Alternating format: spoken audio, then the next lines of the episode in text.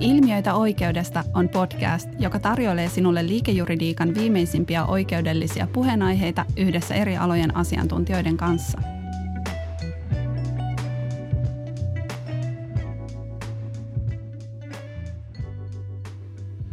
No niin, tänään meillä on aiheena tietoturva ja tietosuoja ja mulla on täällä meidän keskustelemassa kanssani Erkko Korhonen ja Niko Jaakobson. Tervetuloa. Kiitos. Kiitos. Erkko, sä aloitit meillä, meillä uutena partnerina lokakuun puolessa välissä, niin minkälaisella fiiliksellä sitten ollaan nyt liikkeellä? Loistava, loistavalla fiiliksellä, että, että, että innoissani on aloittanut Poreniuksella ja tietysti pitkä, pitkä ura sitä ennen toisessa asiatoimistossa ja paljon ollut uuden opettelemista lähtien aina, aina sitten IT-järjestelmistä ja, ja, ja ihmisistä ja muista, muista talon tavoista, mutta so far so good. Hyvä, hyvä. Ja, tota,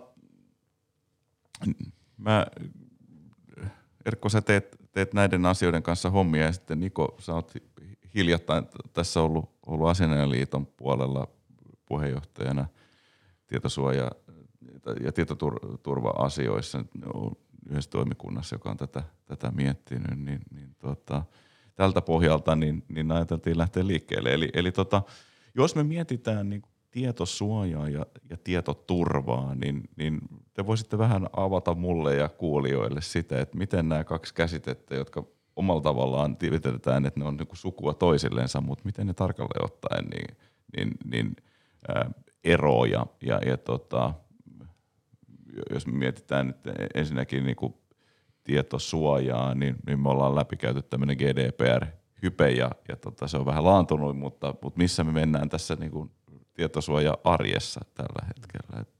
Olisitko tätä kommentoida, Erkko? Joo, tietysti, tietysti niin kuin pari vuotta sitten ja kaksi ja puoli vuotta sitten ja sitä ennenkin, ennen kuin GDPRn soveltaminen alkoi, niin, niin tietysti monen huulilla oli se, että mitä kaikkea pitää tehdä, jotta saada olla niin, kuin niin sanotusti GDPR compliant siihen, siihen tiettyyn päivämäärään mennessä. Sen tyyppinen, voisi sanoa, touhottaminen on, on laantunut, se GDPR on tietyllä, tietyllä tavalla arkipäiväistynyt niin kuin kuuluukin. Se on tullut, tullut monissa yrityksissä osaksi, osaksi jokapäiväistä tekemistä, prosesseja ja, ja niitä ei tarvitse niin paljon enää, enää niin kuin aktiivisesti miettiä, kun, ne on, kun on kuin se GDPR ja sen vaatimukset on rakennettu osaksi yrityksen kulttuuria. Tietysti sitten ne, ne niin kuin mitä, mitä asianajan pöydällä, pöydällä ja meidän, meidän työssä näkyy, niin ne kysymykset on, on, on monimutkaistunut.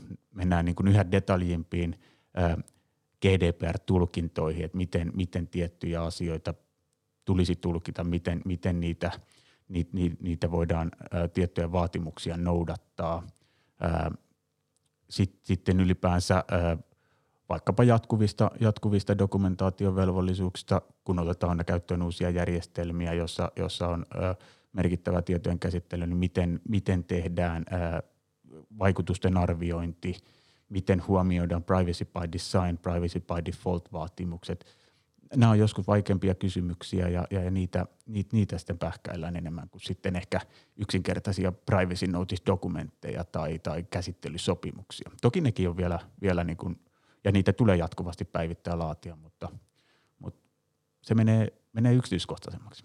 Joo. Ja sitten ehkä tärkeä havainto on myös se, että tietosuoja keskittyy pelkästään niihin henkilötietoihin, kun tietoturvalla katetaan, katetaan kaikki järjestelmät ja kaikki niissä oleva data, myös liikesalaisuudet ja, ja kaikki olen, olennainen bisnestieto. Et se ehkä unohtuu tässä kaikessa keskustelussa, kun tapahtuu tietomurto, niin sitten ensimmäisen kysytään, että onko tietosuojasta huolehdittu, mutta ja. tietoturvahan on siinä pettänyt. Aivan.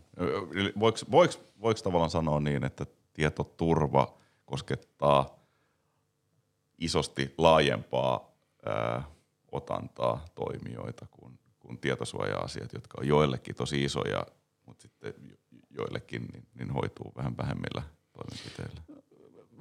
Mä sanoisin, joo, että et, et, sano, jo, mä oon joskus tavannut yrityksiä sanoa, että ei tämä GDPR oikein vaikuta meihin kun mä sanoin, että kaikilla on, kaikki, kaikki vaikuttaa GDPR, kaikilla yrityksillä lähtökohtaisesti on, on henkilötietoa, jolloin GDPR toki vaikuttaa. Mutta sitten joihinkin yrityksiin se vaikuttaa laajemmin ja joillakin yrityksiä se on, se on niin liiketoiminnan keskiössä ne henkilötiedot. Ja silloin tietysti myös se tietoturva koskien niitä henkilötietoja niin on, on, on keskiössä.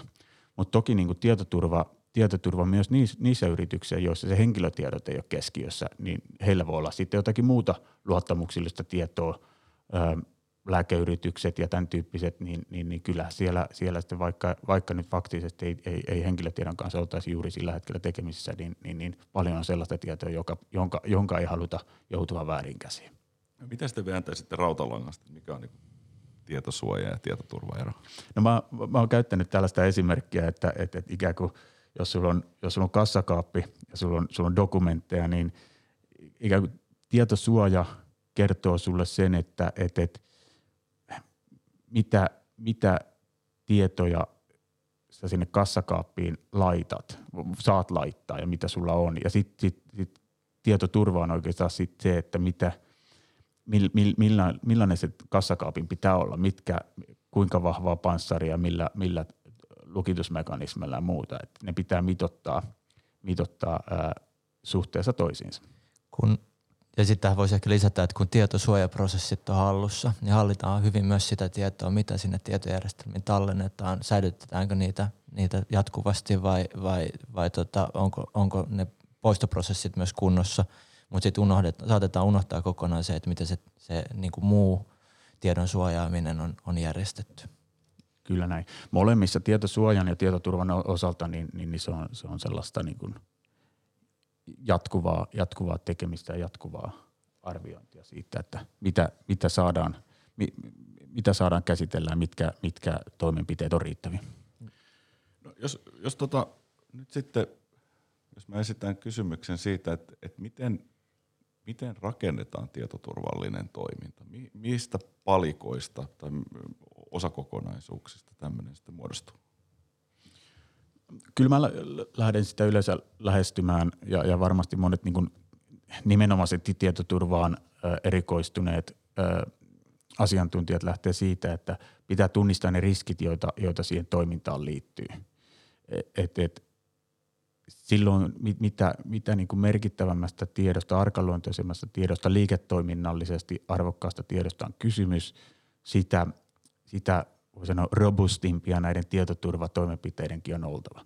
Tietysti joillakin toimialoilla on jo lähdetty siitä, että, että, että jo, jo, jo niin kuin lähtökohtaisesti käsiteltävät tiedot on sellaisia, että, että ne, ne, ne ansaitsee, niin, niin, niihin tulee noudattaa korkeaa tietoturvan tasoa, esimerkiksi potila, potilastiedot, kansallista turvallisuutta koskevat tiedot, turvaluokitellut tiedot,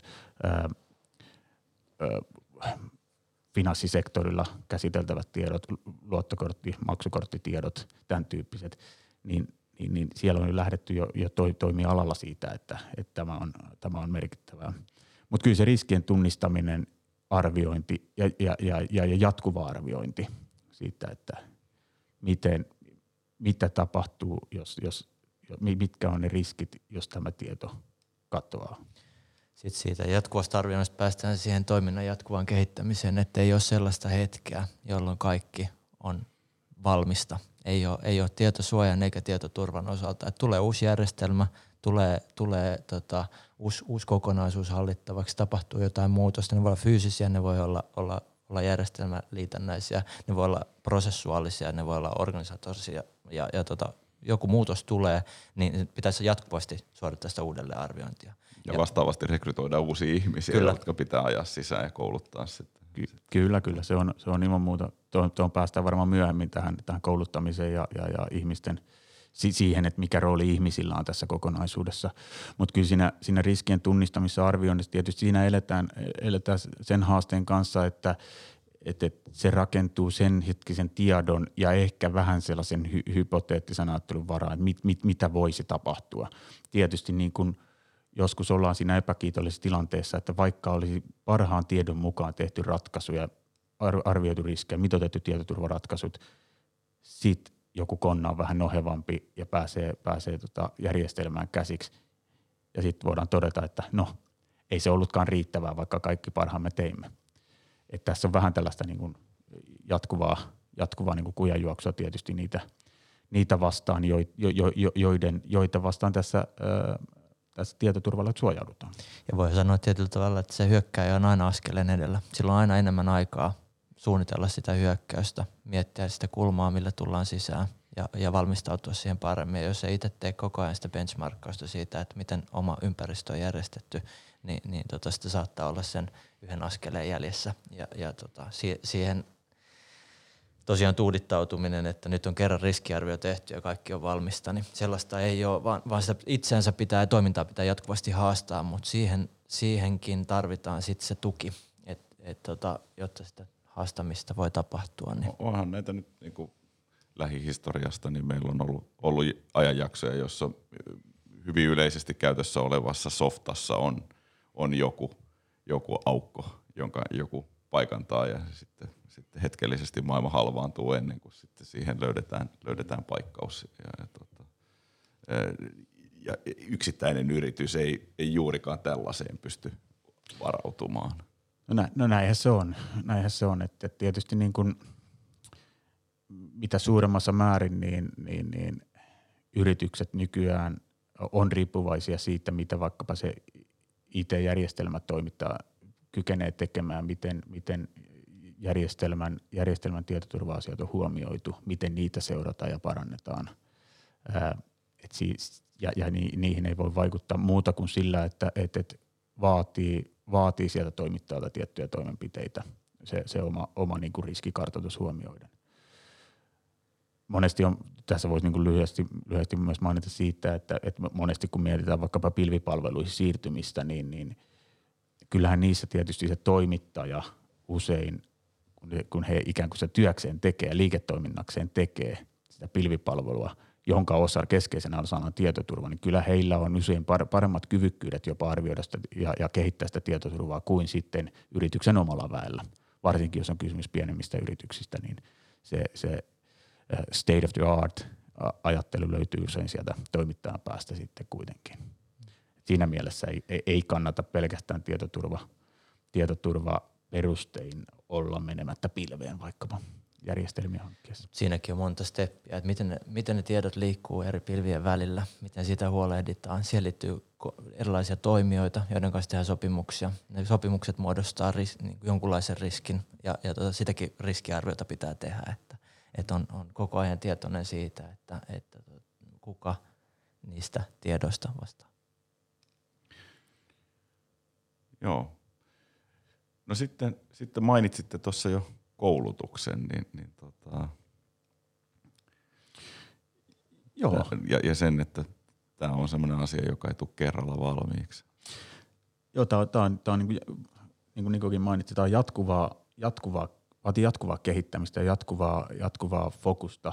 Ja, ja tietysti niin kuin, mistä se on lähtöisin, niin se on, se on ihmisistä.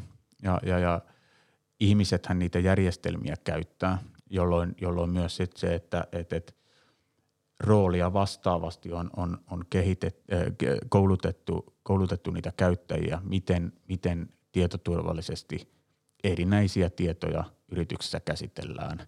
On se sitten, sitten tavallista henkilötietoa, arkaluonteisesti luokiteltavaa henkilötietoja, luottamuksellista tietoa muuten, jopa sitten turvallisuusluokiteltua tietoa. Niillä on tietysti ihan omat, omat, omat vaatimuksensa, mutta, mutta kaikkeen tähän niin, niin, niin koulutus on kaiken A ja O ja, ja, ja se on, mä sanoisin jopa niin, että, että pelkästään se, että joku uusi työntekijä allekirjoittaa tutustuneensa tietoturvapolitiikkaan ei missään tapauksessa riitä, vaan se on tietyllä tavalla, varsinkin jos, ollaan, jos, ne, jos se ää, tietoturva on keskiössä siinä liiketoiminnassa, niin, niin, niin pitäisi joku, joku näköinen koe siitä suorittaa.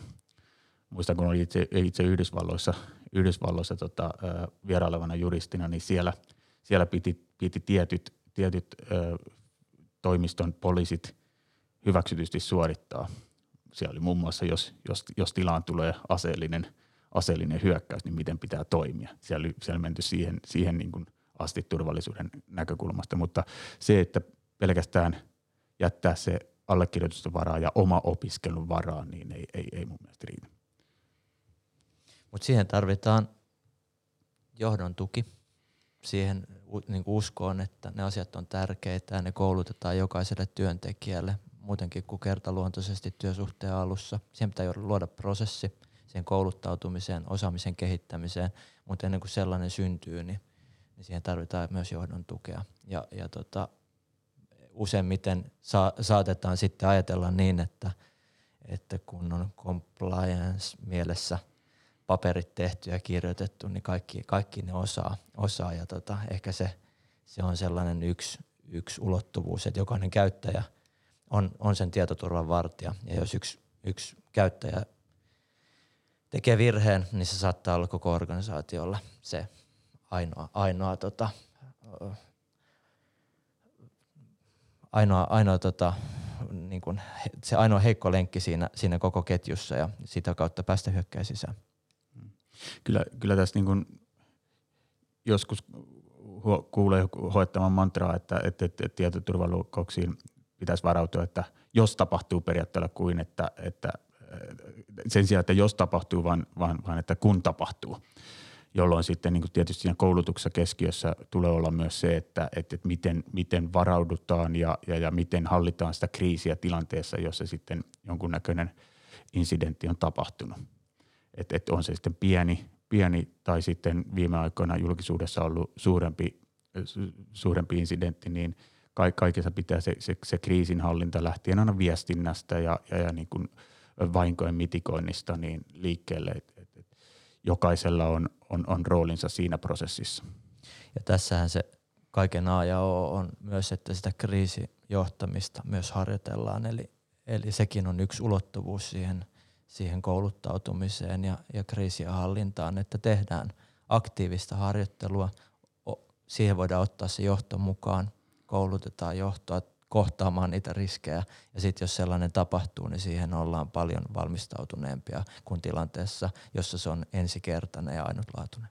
Joo, siitä, siitä meilläkin on niinku täältä meidän omasta organisaatiosta kokemusta, että, että kun toistuvasti harjoitellaan, simuloidaan kyberturvallisuuskriisejä, niin, niin kerta kerralta niin se toiminta paranee ja, ja tota, silloin vaan herää se ajatus, että – jos se varsinainen kriisi on se ensimmäinen harjoitus, niin, niin silloin se, se suoriutuminen on, on, on heikommalla tasolla kuin, kuin se, että sitä on jo muutaman kerran harjoiteltu ja, ja tota, alkaa olemaan protokollat aika selvät. Ja, et miten, miten, miten silloin, kun tämmöistä jotain tapahtuu. Ja sitten tietenkin se, että et, niin kuin sä Niko totesit, että et, et se on ihmisillä top of mindissa, että se ylipäätänsä ymmärretään, niin, niin kuin sä Erkko totesit, että ne riskinarvioiden kautta ollaan tietoisia siitä, että mitkä on tämän toimialan riskit niin, ja, ja onko, miltä, millä tavalla tämä on tärkeä asia, niin, niin silloin, silloin tota, ää, mitigoidaan sitä human factoria. Kyllä, kyllä, kyllä. Se on, se on niin kuin, va, vaikka niin kuin puhutaan siitä, että, että koneet, koneet tulee ja, ja, ja, ja, ja valtaa ihmisten tekemistä – niin, niin kyllä tässä edelleen ollaan, ollaan hyvin vahvasti ihmisten kanssa tekemissä, jolloin, jolloin niin kuin ei voi yhtään väheksyä sitä human factoria siellä ja, ja, ja sitä, että et, et, miten niin kuin rakennetaan sitä kulttuuria, kulttuuria sinne yrityksen sisälle siitä, että et, et siinä missä tieto, tietosuojakin edellyttää sitä kulttuuria, niin myös niin kuin tietoturvarakentuminen ja, ja, ja ä, rakentaminen osaksi sitä, sitä, sitä yritys, yrityksen – voisi sanoa DNAta, varsinkin, jälleen kerran varsinkin niillä aloilla, jotka, jotka on, on, on niin kriittisiä, niin, niin, niin miten se tehdään, niin se on, se on kaikista, kaikista olennaisinta. Kyberturvallisuudesta on, on puhuttu joitakin vuosia ja, ja tota, yksittäisiä keissejä eri aloilla on, on, on noussut esiin, mutta miltä te näette tulevaisuuden? Missä me ollaan nyt minkälaisia asioita on odotettavissa, että, että tota, tältä tiimoilta niin tulee ajankohtaiseksi? Voisin sanoa, että ehkä tämä vuosi on ollut monella tavalla poikkeuksellinen, mutta se on ollut myös tietoturva- ja tietosuojan näkökulmasta siinä mielessä poikkeuksellinen. Moni yritys on tehnyt digiloikan, aika merkittävänkin sellaisen, ja se ei ole mahdollistanut se hektisyys siinä tilanteessa välttämättä öö, sitä, että koko sitä tietoturvaa ja tietosuojaa olisi, olisi siinä tilanteessa kunnolla arvioitu ja, ja tota, nyt olisi hyvä hetki pohtia, pohtia sitä. Toisaalta digiloikka on niin kuin iloinen asia, mutta siihen liittyy sitten myös ihan oikeita uhkia, uhkia ja niistä pitää pitää, pitää niin kuin huoli, huoli, että ne on hallinnassa. Toisaalta sitten tämä, tämä koko digikehitys tuo mukanaan uusia järjestelmiä, laitteita, välineitä, jotka on jatkuvasti verkossa ja, ja tota, se, se myös niin kuin kasvattaa tietynlaisia uhkia ja haavoittuvuuksia. Joo, just näin. Kyllä toi, toi niin kuin ilman muuta tulevaisuudessa tämä, että yhä useampi, useampi laite on, on internetissä, niin lisää niitä, lisää niitä portteja ja, ja, ja mahdollisia väyliä sitten päästä sinne yrityksen tietojen käsiksi. Ja mitä enemmän niitä laitteita on, sitä enemmän niissä on hallinnoitavaa ja, ja, ja mietittävää tietoturvan näkökulmasta. Tietysti niin kuin digiloikkaa digitalisointiin liittyen, niin, niin, niin esimerkkiä tässä tulee näyttämään varmaan tietyllä tavalla viranomaispuoli tämän, tämän uude, uudehkon tiedonhallintalain johdosta. Siellähän on velvollisuuksia, velvollisuuksia sitten tietoaineistojen digitalisointiin viranomaistoiminnassa, joten sitten si, sitä puolta tullaan laittamaan tässä kuntoon. Ja tietysti jos viranomainen digitalisoi, niin kyllä siinä niin kuin yleensä on ollut niin, että, että yritykset on, on, on niin kuin, jos eivät ole siihen mennessä tehneet, niin viimeistään sen jälkeen niin, niin, niin liittyvät siihen, siihen joukkoon. Että kyllä se, kun, kun data lisääntyy, se, se, se, se digitalisoituu, se on tuo verkoissa ja, ja yhä enemmän laitteita kiinni verkossa, niin ne riskit kasvaa, mutta samaan aikaan niin luotan myös siihen, että, että tietoturvaratkaisuja kehittävät ää, yritykset ja, ja, ja niin kun yritykset, jotka niitä käyttää, niin, niin, niin ää, ovat, ovat niin kuin sofistikoituneita, valistuneita siitä, että, että millä tasolla se tietoturvan pitäisi olla. Et kyllä, mä, kyllä minulla on luotto siihen, että ei, ei vaikka äsken tuossa vähän maalailtiin, maalailtiin niin tummaa kuvaa siitä, että, että konnat on aina edellä, niin kyllä sitä hyvää, hyvää duunia tehdään yrityksissä ja, ja tietoturvaratkaisuja tarjoavissa, tarjoavissa, tarjoavissa palveluntarjoajissa myös, että, että ne asiat tulee, asiat pysytään ainakin jollakin tavalla pelissä mukana. Joo, mutta ehkä se, mikä voi vetää, vetää yhteen tästä on se, että tämä aihepiirin merkitys kasvaa, riskien merkitys kasvaa ja, ja tota, tästä pitää olla vaan enemmän tietoinen ja tähän pitää sitten uhrata voimavaroja ja huomiota. Kyllä, kyllä se näin on ja, ja, ja tietysti se, että et, et, monesti vaikka nyt, nyt jos, jos, jos hakee analogiaa GDPR, niin monesti on puhuttu siitä, niistä mahdollisista sakoista, mitä tulee.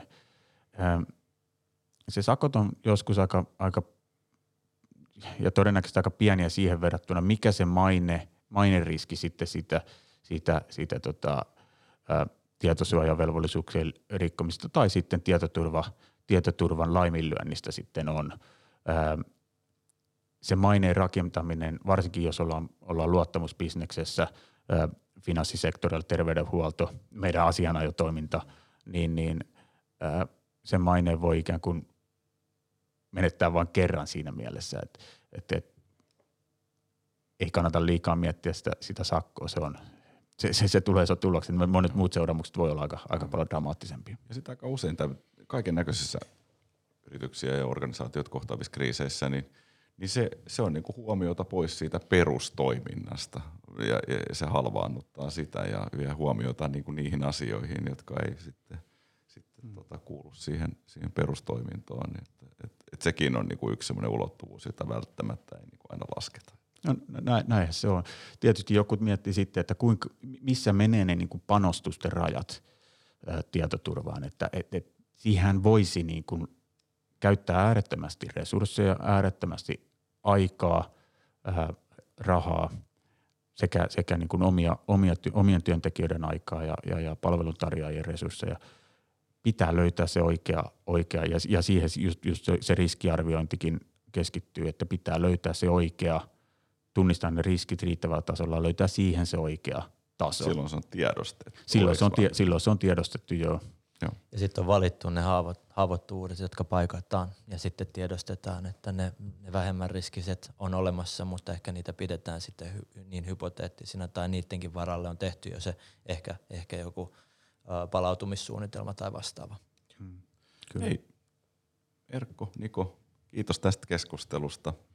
Mä uskon, että tämän kassakaappi kuvauksen kautta, niin, niin, niin kaikille kuulijoille jäi selväksi, että mikä on tietosuoja ja tietoturvan turvan ero. Niin, niin tota, ja, ja, ja sitten, sitten tota, näitä, näitä olennaisia osakokonaisuuksia, mistä tämä tietoturvallinen toiminta rakentuu. Niin kiitos teille keskustelusta. Kiitos. Kiitos. Hei, jos pidit tästä podcastista ja haluat kuulla lisää oikeudellisista ilmiöistä, käy kuuntelemassa myös aikaisemmat lähetykset Spotifysta, SoundCloudista tai iTunesista.